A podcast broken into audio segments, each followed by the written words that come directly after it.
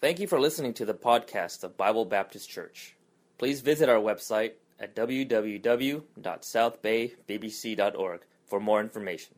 As we read, Peter is standing before the leaders of the nation of Israel, and they are questioning him over an incident which happened. And Peter gives his response, which we just read. But just to understand what exactly has happened, we're going to back up a little bit into chapter number three. So you have your Bibles there, Acts chapter number three. Verse number one begins the story that leads into Acts chapter number four. Acts chapter number three, verse number one says, Now Peter and John went up together in the temple at the hour of prayer being the ninth hour. So, Peter and John, these were obviously disciples of Jesus Christ. They had followed him through the ministry. They obviously saw him after he was resurrected from the dead. It's interesting that Peter and John were the two that were there near Jesus during the, the trial and all of that. John obviously was faithful all the way through. Peter obviously denied the Lord. But here we have these two men. After Jesus has risen from the dead, they've seen the Lord Jesus, they've seen him ascend into heaven. And now here they are on a day going up to the temple at the hour of prayer, being the ninth hour. So it's the afternoon time. And there is a time for prayer. They're going to the temple area in order to pray. And as they go, the Bible says, that a certain man, lame from his mother's womb, was carried, whom they laid daily at the gate of the temple, which is called Beautiful, to ask alms of them that entered into the temple. So, as they are going to the temple area, there are a number of gates that are all around the temple area, and all of them have different names. This one happened to be called the Gate Beautiful, and they are going through this gate. As they go through this gate, there is a man who has been crippled from birth. He was born not able to walk or to use his legs. And so, what they would do is somebody, obviously from his family, would carry him to the temple area in the morning time and he would ask for alms. So he would kind of lay there on the, on the ground near the gate, and as people come into and from the temple, he would ask for alms. He would beg for money just to help him, for people to have pity upon him. And this is something that he did every single day. This is something that went on year after year after year in this man's life. And here he is, just like he is every other day but as we can see, today is no ordinary day. Verse number three Who seeing Peter and John about to go into the temple asks an alms. So he's asking for money just like he does to everybody else that comes through. And Peter, fastening his eyes upon him with John, said, Look on us. So obviously, the idea is he would be on the ground, and obviously his head would be down, and maybe his arms would be out. So maybe he's asking for money this way. And, and Peter, as he walks by, said, Look on us, look at us. And so he picks up his head to look at Peter. And the Bible says, and, uh, and he gave heed unto them, expecting to receive something of them. He thought, oh, you, you want me to look at you? You're going to give me something? You're going to give me a little bit of money? Then Peter said, Silver and gold have I none. you can almost imagine this man's heart kind of sinking a little bit at the moment that he said that. He was hoping for silver and gold. And Peter, right off the bat, says, Silver and gold have I none. I got nothing. But such as I have, give I thee. I don't have money for you, but I'll give you what, what I do have. In the name of Jesus Christ of Nazareth, rise up and walk. And he took him by the right hand and lifted him, lifted him up, and immediately his feet and ankle bones received strength. So, this man, as he's begging for money day after day after day after day after day, this day, Peter and John happen to go by. He's asking for alms. Peter says, I don't have any silver, I don't have any gold, but what I have, this is what I'm going to do for you. And he said, Rise up and walk in the name of Jesus Christ. And he took him by the hand and he lifted him up. And the Bible says that his feet and his ankle bones received strength. And he leaping up stood and walked and entered with them into the temple. And so Peter reaches down, he picks up this man, he gets up, and they begin to walk into the temple area together. Peter and John now have a new friend, and they're going into the temple area together to pray. This man, the Bible says in verse number 8, says, And he leaping up stood and walked or and walked and entered with them into the temple, walking and leaping and praising God. I mean, you can imagine the excitement in the soul of this man. This man who has never been able to walk his entire life suddenly now is able to walk unexpectedly but completely whole. And so you can imagine that he's, he's not just casually walking in. I mean, he is running around, running here and running there, and leaping and shouting the praises of God. And that causes a little bit of a commotion. Everybody's wondering, what's going on? Who is this guy? What is he doing? Why is he shouting? Verse number nine, and all the people saw him walking and praising God, and they knew that it was he which sat for alms at the beautiful gate of the temple right? Because every day he was at the same gate asking for alms. And every day, if you walked through that temple area, no matter what day, no matter when it was, he would be there. And so, just the fact that he was always there, people recognize him. Oh, this is the man over there that was, he was the one asking alms at the gate beautiful. What is he doing here walking around? I know who this guy is. He's the one that isn't able to walk. And the Bible says that they knew him, and they uh, were filled with wonder and amazement at that which had happened unto him. Of course, they would be amazed. This man, his whole life had just laid there crippled. Everybody knew that he couldn't walk, and suddenly, now he's walking, and everybody's amazed, wondering what just happened. Verse number 11 And as the lame man which was healed held Peter and John. Now, I don't know about you, but I'm kind of picturing a big group hug. Right? This man is grabbing Peter and grabbing John and just holding on to them. I'm walking, I'm leaping, praise the Lord. And Peter is like, Yes, you are, praise the Lord for that. John is like, Yes, all the glory to Jesus Christ. And he's holding on to them. All the people ran together unto them in the porch that is called Solomon's, greatly wondering. So everybody's running over to him, like, Is it really you? What happened?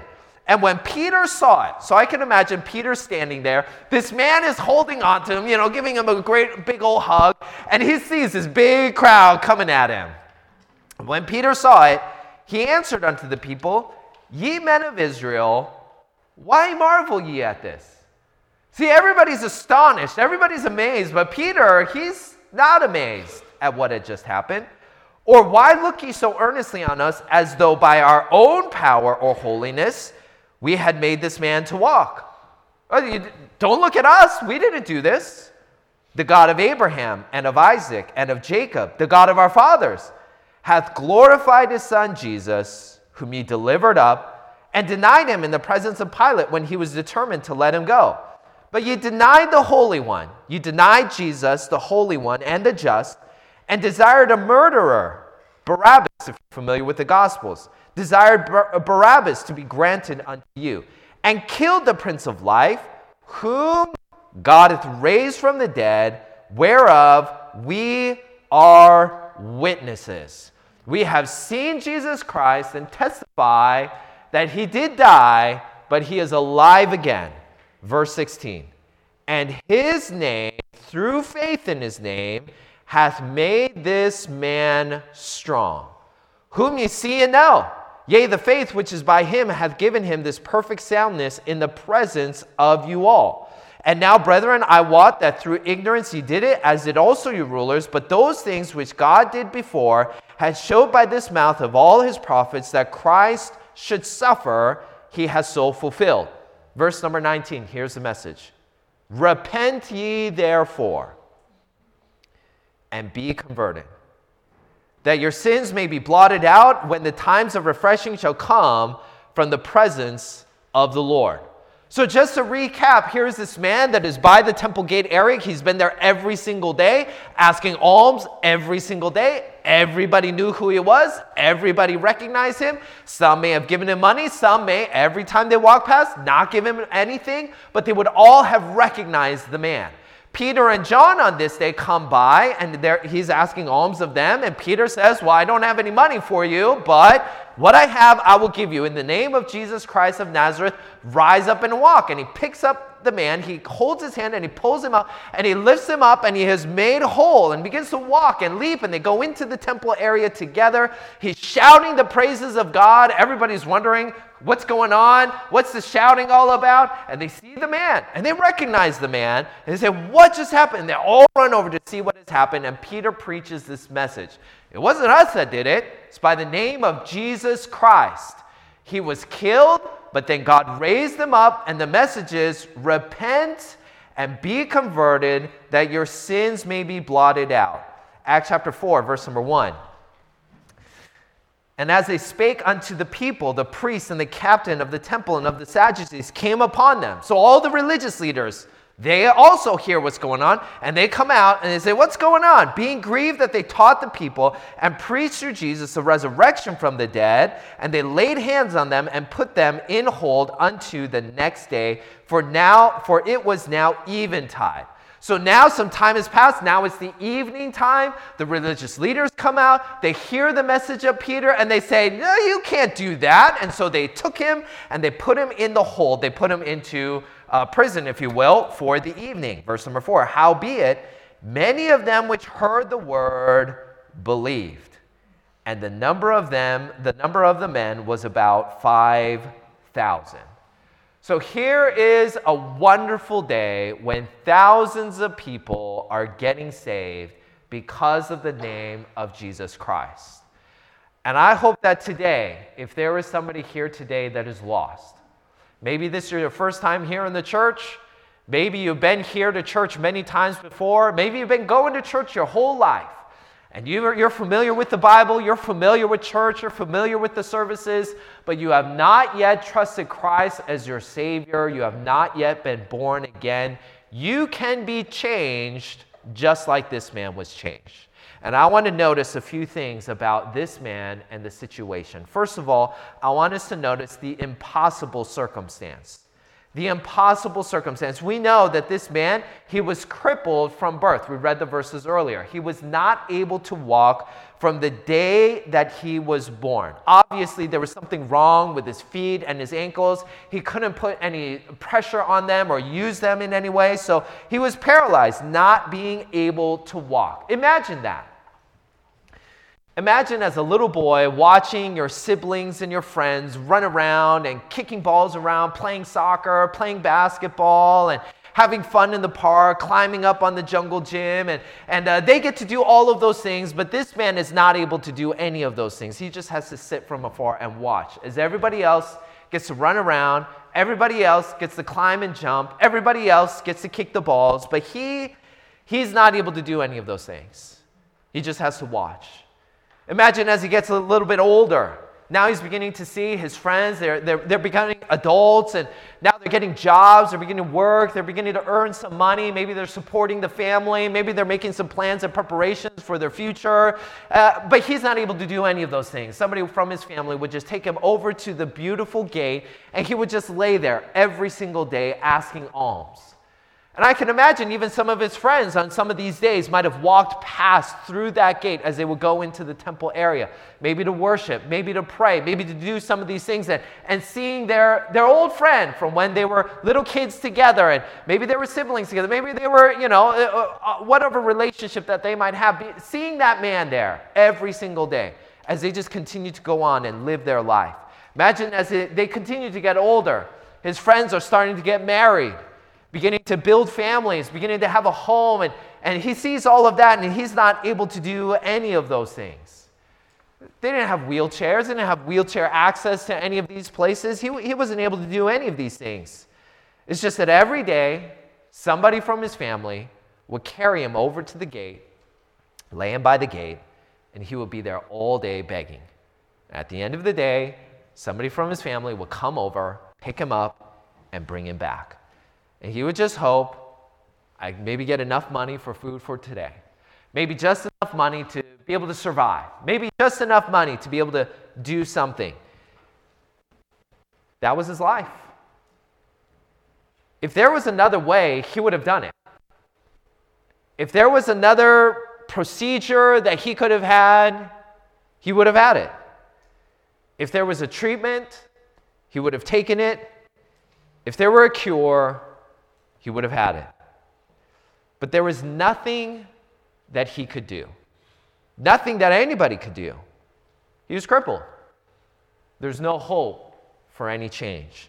So he just lay there, day after day after day, not thinking about one day maybe I'll get out of this situation. He knew in his mind there's no other way, there's no other possibility. And it was a tragic situation, an impossible circumstance. But the situation for this man that was crippled from birth is not just a tragic situation for that man, it's symbolic of the tragic situation of every man and of every woman, of every boy and girl. Now, I think probably every one of us, we're able to walk, we're able to run, we're able to, you know, carry ourselves different places. And though you might be able to physically walk and run and do all those things, we were all born spiritually crippled. The Bible describes our sin like this ailment. In Mark chapter number two, we have some verses there on the screen. It says, And he, again he entered into Capernaum after some days, and it was noise that he was in the house. So he goes into the city, he goes into a, this house, and everybody talks about how he's here. And straightway, many were gathered together, insomuch that there was no room to receive them, no, not so much as about the door, and he preached the word unto them. So here is Jesus, he's in a house, and everybody finds out that Jesus is there, and so everybody's rushing into the house, and so it's standing room only. So people are standing in the doorways, they're standing in the windows, they're standing everywhere about, and there's no way to get in. Verse number three, and they came unto him bringing one sick of the palsy, somebody who wasn't able to walk, he was paralyzed, which was borne of four. So imagine this man, he's on like this, you know, kind of cot sort of thing, and he's got four of his friends, one on each corner, carrying this man to Jesus. And when they could not come nigh or near unto him for the press, they uncovered the roof where he was. And when they had broken it up, they let down the bed wherein the sick of the palsy lay. So they go up onto the roof, and the roof, obviously, not being like the roofs that we have today, you know, is kind of maybe like a straw roof, you know, very crude, very elementary, but maybe effective for the day. And they broke up the roof. So they literally pulled apart the roof. And they let down the bed where the sick of the palsy lay. When Jesus saw their faith, he said unto the sick of the palsy, Son, thy sins be forgiven thee. But there were certain of the scribes sitting there and reasoning in their hearts, Why did this man thus speak blasphemies? Who can forgive sins but God only? So Jesus sees this where the roof is, you know, breaking apart. Imagine that you're just sitting in the house and Jesus is sitting there and you know, you're hearing Jesus teaching and you're thinking, wow, this is so great. This is awesome. This is wonderful. And then suddenly you see some sunlight coming through the roof, and you're like, that's unusual. And then it gets bigger and bigger and bigger and bigger, and you realize there are people up there breaking apart the roof. Things are coming down on the heads of the people. You can imagine this situation. And suddenly they begin to lower this man down into the room. And here is this man coming down on this cot, and you can imagine everybody's like, uh, what, what is going on? Okay, I guess we'll catch this man. And the man comes down, and he's just there. And everybody's looking at him. You know, maybe people are holding him. There's no room anywhere. There's no room on the floor for him to just lay. Everybody's just kind of holding him there, and Jesus is there. And Jesus says to that man, Son, thy sins be forgiven thee. Verse number eight. And immediately when Jesus perceived in his spirit that they so reasoned with themselves, he said unto them, Why reason ye these things in their hearts? Whether it be easier to say to the sick of the palsy, Thy sins be forgiven thee, or to say, Arise and take up thy bed and walk. You know what Jesus says? Jesus says, Why are you thinking those things? Is it easier to say, Son, thy sins be forgiven thee, or to a crippled man, Get up and walk? Now, why did Jesus say that? Why did Jesus, when this crippled man come in, say, Son, thy sins be forgiven thee? And why did he say this phrase right here? Verse number 10 but that ye may know that the Son of Man hath power on earth to forgive sins. He saith to the sick of the palsy, I say unto thee, Arise and take up thy bed and go thy way into thine house. And immediately he arose, took up the bed, and went forth before them all. So here is this man, not able to walk, He begins to walk, he picks up his bed, and he walks out going home. And insomuch that they were all amazed and glorified God, saying, We never saw it on this fashion. The reason why Jesus includes this passage in Mark, why he goes through this whole situation, is to compare our sin with this man's disease, with the palsy. He was paralyzed, he was crippled, he was unable to walk. It was an incurable situation, impossible. There was no medicine that he could take that would heal him. There was no procedure to be done. There was nothing that he could do. There was no way that he would be able to walk. And everybody in that situation would understand that. But Jesus makes a comparison that that situation is like all of us because the Bible says, For all have sinned and come short of the glory of God. We are all sinners. We are all just like this man in Acts chapter 3 who was crippled. We are all like this man that was borne of four, that had to be carried by friends. There, there's no way for us to be healed, it is impossible. But I want you to notice the incredible change. This man who was born with an incurable ailment is now walking and leaping and praising God. Can you imagine? Can you imagine that here is this man who has never walked his entire life, now by the name of Jesus, is walking? And you can just see the excitement in his soul. And I want to notice a few things about this change. First of all, the change was immediate. In Acts chapter number 3, verse number 6, the Bible says, Then Peter said, Silver and gold have I none, but such as I have give I thee, in the name of Jesus Christ of Nazareth, rise up and walk.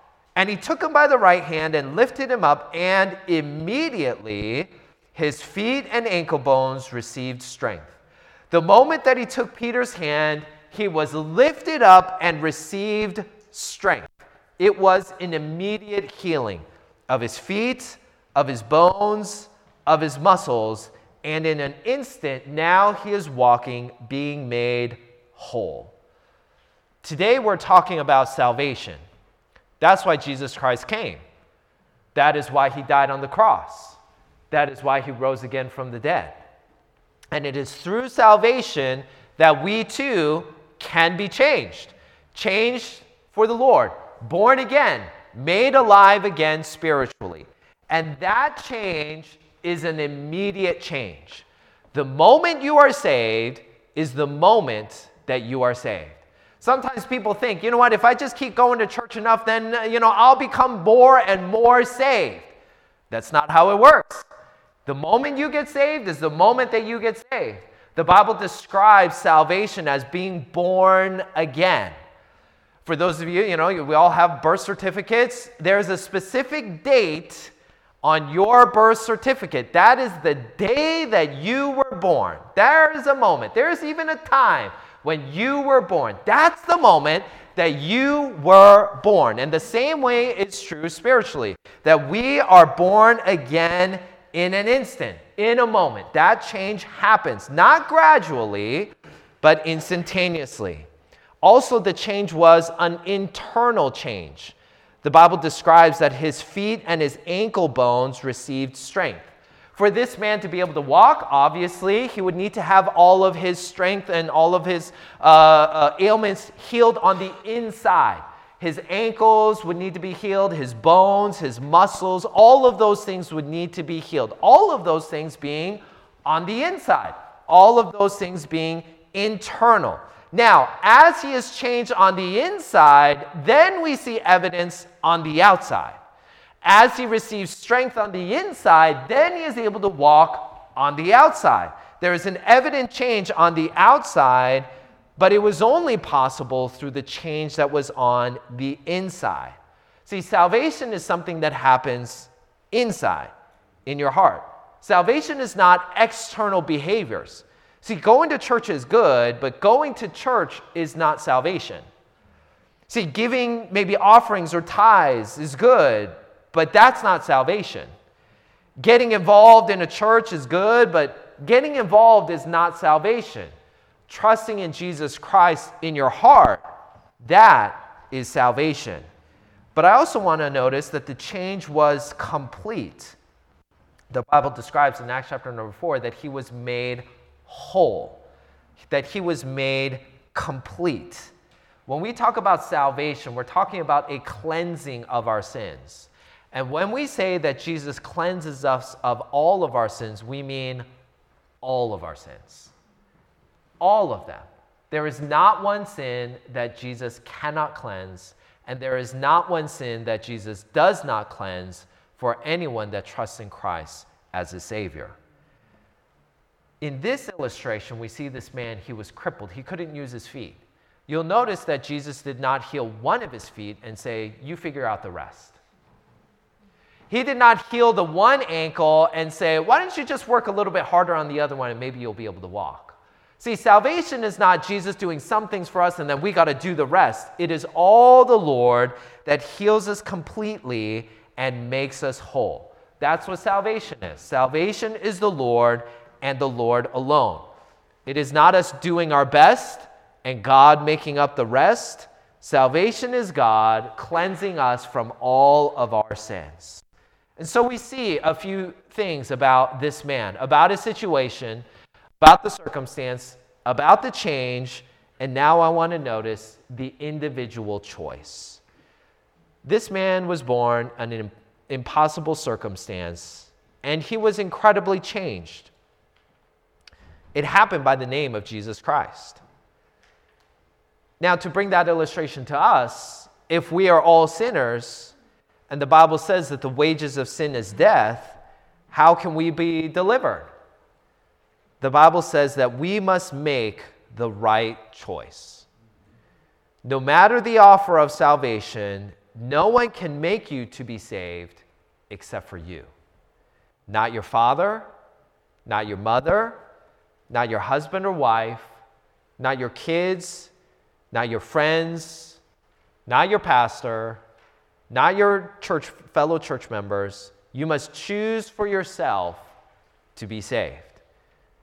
The choice for faith is what is clear. In Acts chapter 4, verse number 4, it says, Howbeit many of them which heard the word believed, and the number of the men was about 5,000 souls. The Bible makes it clear that salvation is by faith and faith alone, not by works of righteousness which we have done, but according to his mercy he saved us by the washing of regeneration and renewing of the Holy Ghost.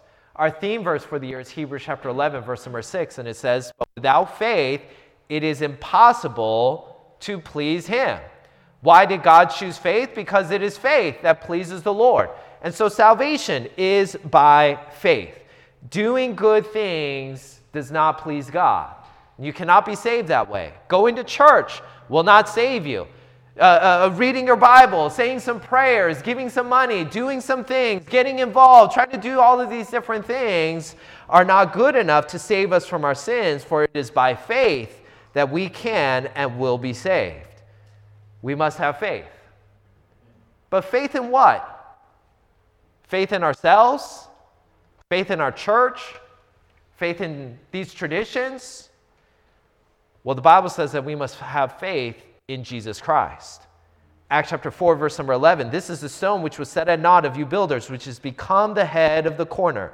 Neither is there salvation in any other, for there is none other name under heaven given among men whereby we must be saved. Salvation is exclusive to Jesus Christ. Now, there's a lot of churches in the world, and there's a lot of religions, there's a lot of ideas about spiritual things and spirituality, and a lot of people that will say, I'm a spiritual person.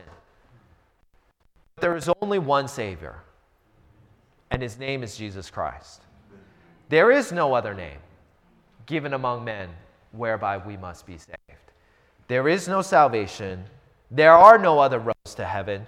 Jesus said unto him, I am the way, the truth, and the life. No man cometh unto the Father but by me. See, Jesus was not just a good man, he was not just a good teacher, he was not just a good role model. He was the Son of God the Savior of the world. And if you want to go to heaven, there is no other name by which you can be saved but Jesus Christ. It's not Jesus and you, it's not Jesus and the church, it's not Jesus and these other things. It's not, I'm going to try this and try this and try this, and maybe one of them will work. There's only one Savior. And his name is Jesus Christ. For God so loved the world that he gave his only begotten Son, that whosoever believeth in him should not perish, but have everlasting life. So the choice is faith in Jesus Christ. And now we see that the choice is up to you. In Acts chapter 4, verse 4, we saw that many believed, 5,000 men believed, but not everyone believed. In verse number 13, it says, Now when they saw the boldness of Peter and John and perceived that they were unlearned and ignorant men, they marveled. And they took knowledge of them that they had been with Jesus. And beholding the man which was healed standing with them, they could say nothing against it. But when they had commanded them to go aside out of the council, they conferred among themselves, saying, What shall we do to these men? For that indeed a notable miracle hath been done by them, is manifest to all them that dwell in Jerusalem, and we cannot deny it.